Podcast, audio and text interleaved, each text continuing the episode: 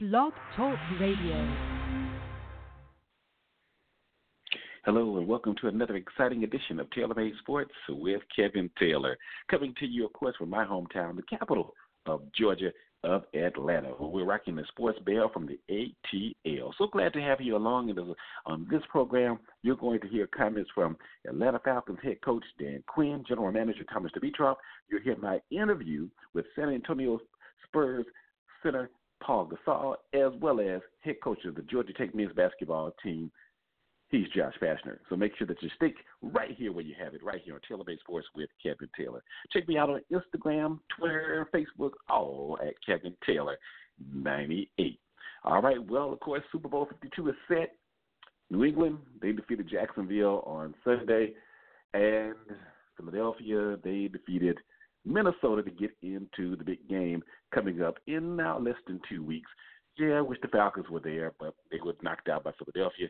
And I think a lot of people, you know, really didn't want to see the Patriots get there, but hey, they're there. It's going to be interesting to see who will want to see whom win, especially if you're a Falcon fan. Because do you want to see the team that basically came from behind to win and knock you out last year? You know, when you had the championship trophy, the Lombardi trophy right in your hand. Do you want to see the team get another Super Bowl championship this year, or do you want to see the team that knocked the Falcons out this year get a ring? as a Falcon fan, who do you go for?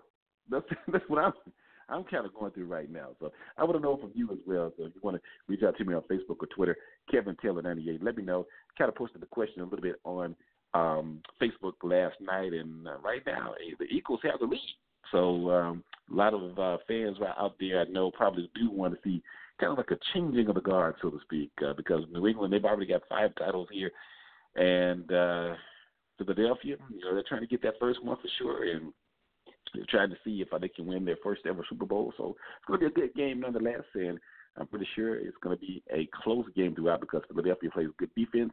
Of course, New England they have an offense that you know you just can't rule out. So it's going to be two good teams going up against each other. Now the Atlanta Falcons, hey, they've got some work to do for sure. Defense is now their new strength, and the offense they struggled you know, they had the number one offense last season, but now they're basically in the middle of the pack this year.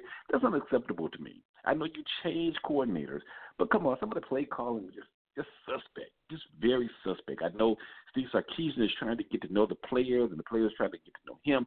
Sometimes the players not execute. Sometimes Sarkisian just call the wrong plays at the wrong time. Just like in the Philadelphia game, why would you throw the ball four straight times?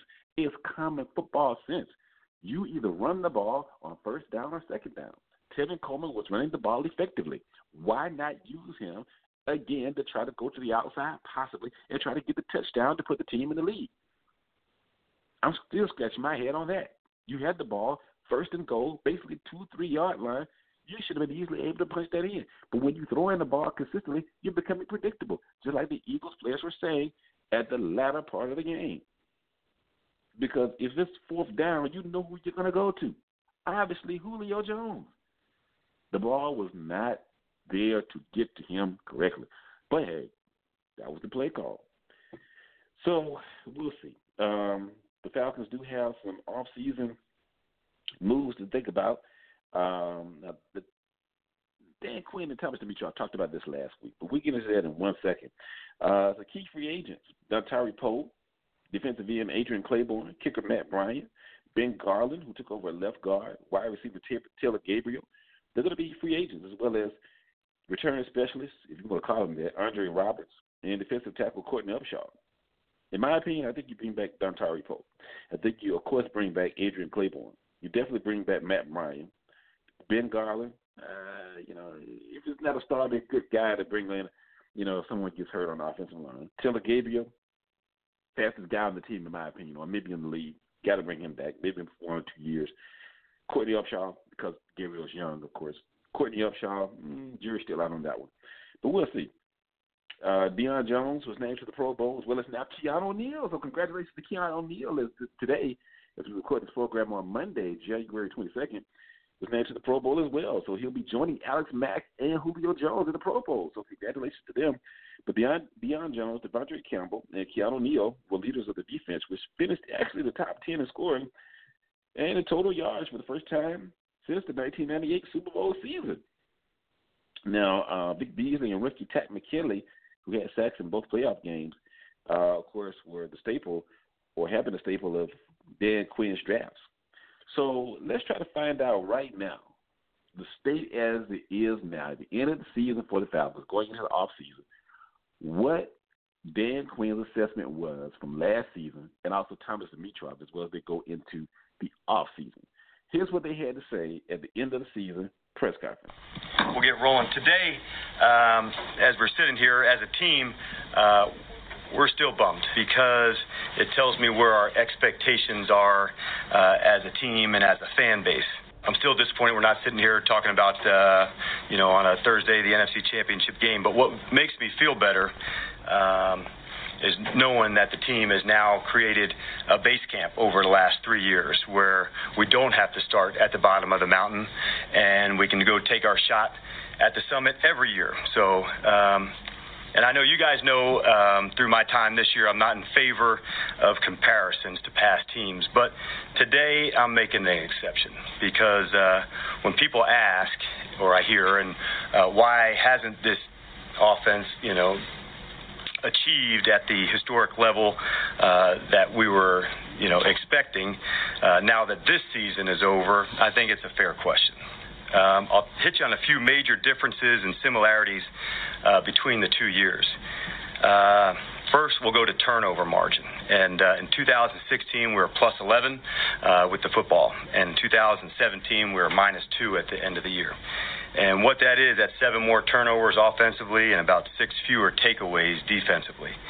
Uh, total yards, there was some similarities. You know, we finished second uh, in 16, eighth this year. Third down, we actually improved, going from 11th up to first.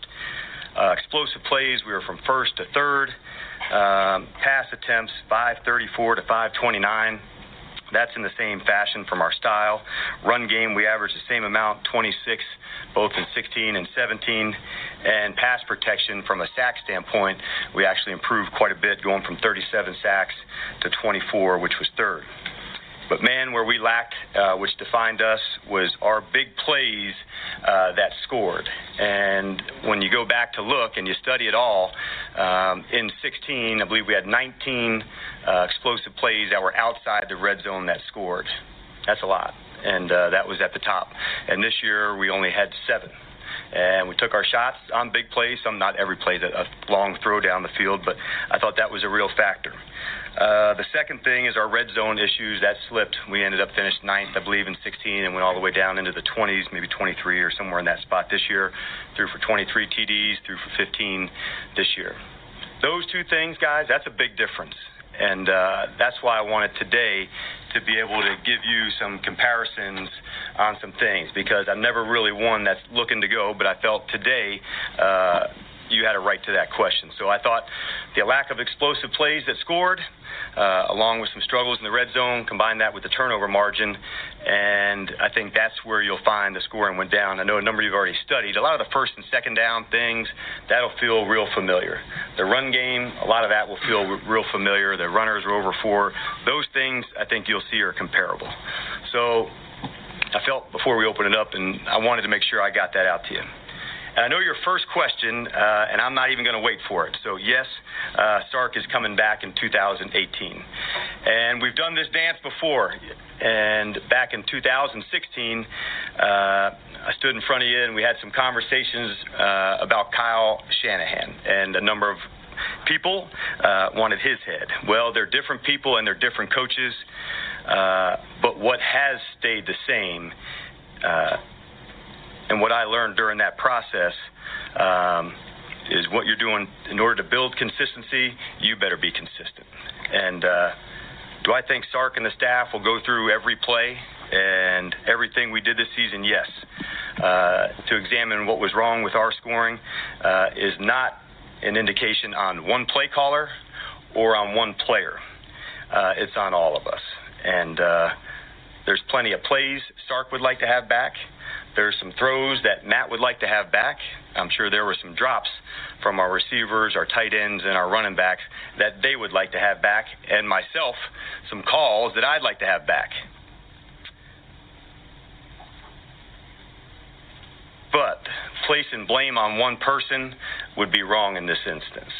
And so for me, I wanted to make sure the way we'll get better is our execution. And uh, at times we under executed and uh, didn't come through when we need to. So uh, I want to be clear with you. If this was about one person, that decision would have already been made. I have no issue with making changes. No problem with that. But I have no interest in making change just for the sake of change. And before I turn it over to TD, I wanted to teach you about our team because we talk about brotherhood a lot. And uh, I realize sometimes it's hard to understand uh, what that means when you're not in it every day with us. The reason we are able to compete like we do is the connection this team has for one another. And that didn't happen overnight. I can also see the connection growing stronger with the fan base and the city. And uh, as a head coach, I love that. It's exactly what I'd hoped uh, would happen uh, from a fan base and a team. And for Arthur to build a stadium that we have between Thomas and myself, trying to create the most unique culture in all of pro ball uh, here in this building, uh, he certainly provided that opportunity for our fan base in the best stadium in pro ball. Uh, lastly, before I open up some questions, I know Thomas has some comments. Uh, we work hard together to ensure we're set up in the right way from a free agent standpoint, from a draft standpoint, to make sure we can feature the guys in the very best ways for the team.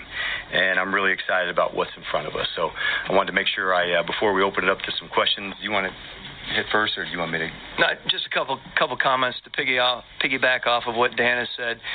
Uh, of course, I'm agitated and unhappy with the way that we ended.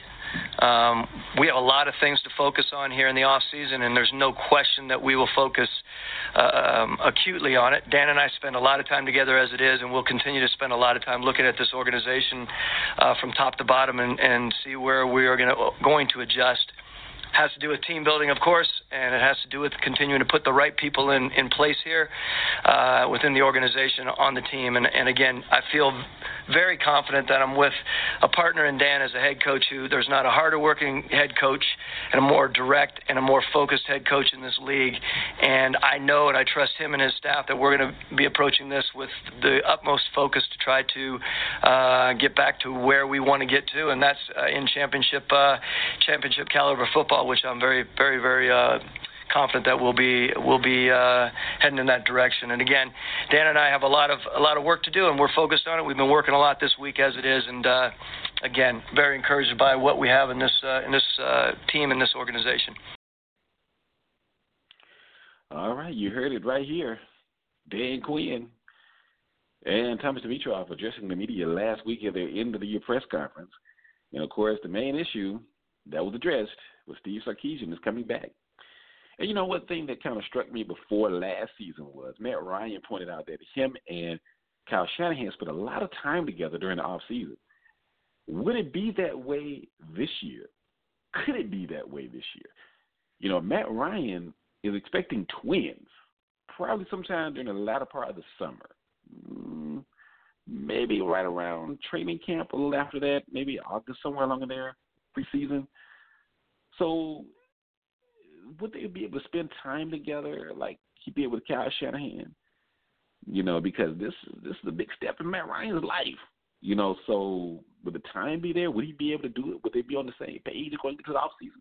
Those are questions that need to be answered, and I'm pretty sure they will as we get into OTAs and, like I said, training camp and so forth. So we'll see. Hopefully they can spend some time together. Hopefully the office as a whole can spend time together during the off season, as well as the uh, coaches as well. So everybody needs to be on the same page and try to find a connection and improve on what did not work during the regular season. Of course, you heard Coach Coach Quinn say that there was some calls that he would like to have back as well, and I'm pretty sure that is the case. So the, the uh, uh, Falcons do have some um, uh, issues to address, and so let's see how they address them as we go into the off-season period here now for the team. All right, now switching to basketball, the Atlanta Hawks hey, they continue their homestand tonight, actually, and uh, that game will kick kick off at 7:30 against Utah at Phillips Arena. And uh, the Jazz, they're coming in. They're 10th in the Western Conference. The Hawks, of course, they have the worst record in the league. And so they're still going to be battling, though, because they've been in most of the games that have been played this year. So they're they're they're really playing, of course, not the best basketball, but at the same time they're still playing competitive basketball, which you really can't ask for much more. You know, Dennis Schroeder's leading the way. He has he's scoring 20 points per game for the team. And uh, this week is going to be an active week for the Hawks. They they play Utah Monday night. Then, of course, they end the homestand on Wednesday against uh, uh, Toronto. And then on Friday, they hit the road, only for one game, though, against Charlotte. And then on Saturday, they return home. Wow, that was a short trip, wasn't it? against Washington. So that should be a good game on Saturday. The Hawks, like I said, they, you know, they're 13 and 32, last place in the Eastern Conference. Orlando won on Sunday, so they don't have the worst record in the league or the conference. So, you know, that's to be expected for the Hawks right now. But like I said, they are playing pretty competitively, but just really can't get over that hump like a young team would. The trade deadline will be coming up in a few weeks, so we'll see how the Hawks play that. If they're going to be major sellers, which a lot of people think they will be, to enhance the draft choices and also put themselves in better uh, cap space. But uh, that remains to be seen as well. So a lot of questions to be answered on their end also. But you know, another team that's a force to be reckoned with out west is the San Antonio Spurs. They've actually shut down Kawhi Leonard indefinitely as he continues to rehab from injury. Uh, Kawhi has played in just nine games after missing the beginning of the season because of a white quad injury, and um, he was also briefly uh, out with a shoulder injury. Now, of course, it's been tough on Kawhi. Um, not only Kawhi Leonard's been out and shut down right now, but starting guards Tony Parker, Danny Green, Manu Ginobili, they've also battled injuries this season. But uh, the injuries have hindered the Spurs, who went to the Eastern Conference Finals last year. And uh, I addressed this actually, and of course, a couple other questions with All Star center Pau Gasol. I was able to speak with him recently. And oh, you guys are at the top of the Western Conference. You're third right now. But uh, let's talk about, of course, your head coach, Gregg Popovich. You know, he instills a great work ethic in you, and just talk about that. Oh, he's been doing it for a long time, and he continues to to be, um, you know, great at what he does, and very demanding and, and sharp, and, and has a passion for what he does, and and he makes sure that everyone kind of brings brings it the best you can every every single night and understands the importance of every game. Um, so it's one of the top top coaches ever. Talk about that aggressive nature that the team has of going to the basket night in night out. Well, you, you try the best to have it. You know, you try to best try your best to bring it, and uh, whoever doesn't bring it, usually sits on the bench. so uh, he does um, doesn't tolerate very mediocrity or um, um, just uh, lack of effort, let's say, and, and execution and concentration. So, uh, again, as a coach, is very demanding, and um, this very, very thin line when it comes to making mistakes with them and, and not having to pay the price for it. And uh, before we let you go, of course, you know, got uh, Kawhi working his way back and uh, Tony working his way back as well. Just talk about this team working through adversity right now and getting guys back in the lineup, getting them healthy. Um yeah, I mean it's, it's been a challenge. I mean uh, we we trying to get healthy as a team uh, because we understand that when we do have our full squad, we are a very very tough team uh, to beat. Um, but we haven't really had our squad uh, available consistently uh, all year long, and, and we try to play through the, that adversity and that challenge, and and try to play as hard as we can and as best we can with the players that we do have available, uh, hoping that the that the, the rest of the players that are not available will come back at some point um, and, and and have that stability. Uh, but it's been it's been you know a little bit of a challenge, and and it's going to continue to be, I think. All right, that was Pau Gasol of the San Antonio Spurs. And uh, like I said, I was able to catch up with him when the Spurs were here in Atlanta during the King Day game uh, last week. Also, uh, since then, the Spurs have actually dropped to fourth in the Western Conference, but hey, they're, they're still going to be in that third, fourth area of the Western Conference for sure, especially right here before the All Star break comes up. It's Taylor Made Sports with Kevin Taylor. Make sure that you check out the program anytime, anywhere on iTunes, as well as you can check me out on Facebook, Twitter, and Instagram at Kevin Taylor 98. Also, some of the videos that I posted in the locker room or just in any event that I may go to, you can check that out on the YouTube page at Taylor Made Sports with Kevin Taylor. Also, now we're going to go to college basketball as Georgia Tech. Well, it was a rough week for Tech last week. It, it really was. But they're about to finish a stretch of three games against three ranked opponents in four games this week with a road trip to Florida State. That will be on Wednesday night. Then you got a home game on Sunday, which should be pretty good against number 20 Clemson, who's 16 and three right now. Now, Wednesday's game will be televised on the ACC's regional sports network. Now, here in Georgia, you can catch the game on Fox Sports South. Fox Sports South here in Georgia. Now, Sunday's game is going to be nationally televised on ESPNU. So that should be a good game between Clemson, like I told you. Uh, actually, last week, like I said, it was rough. Tech, Tech lost both games, 64-48 at home against number two Virginia, and 80 to 66 on the road against number 15 North Carolina. Yeah, it was rough. Tech is a young team. They're now 10 and 9. You can tell that they have some growing pains. And um, what did the man was rebounding. Turnovers, rebounding have really been a hurtful asset for for Georgia Tech this year. They've, they've just really been hurt in that area. Here's his, his head coach Josh Pastner about the issues that the team is having. And I've said this uh, in our in our process of trying to rebuild the program to get where we want to get to. I've used two teams that we want to emulate, is and that's Virginia and Notre Dame, and I've said that you know publicly multiple times. One way to do that is getting old and staying old. Well, that's just going to happen through time. That's, there's no magic wand on that. That's got to happen through um, you know through the process recruiting, multiple recruiting classes, and um, um, you know, that's just going to take time. The other two areas that we've got to be near perfect, perfect at, which those two other programs that I mentioned, is you've got to take care of the basketball, not turn the ball over, and make free throws. And um, we've been much better at taking care of the ball. Those are things that we've got to get better at. Um, and I've been emphasizing it, reinforcing it. And, you know, we're playing with a lot of youth, obviously, and, and with Jose playing the minutes he's playing at, at, at his, you know, as a freshman. So there's just there's just going to be time and continuing to, to get better at that. You just can't turn the ball over.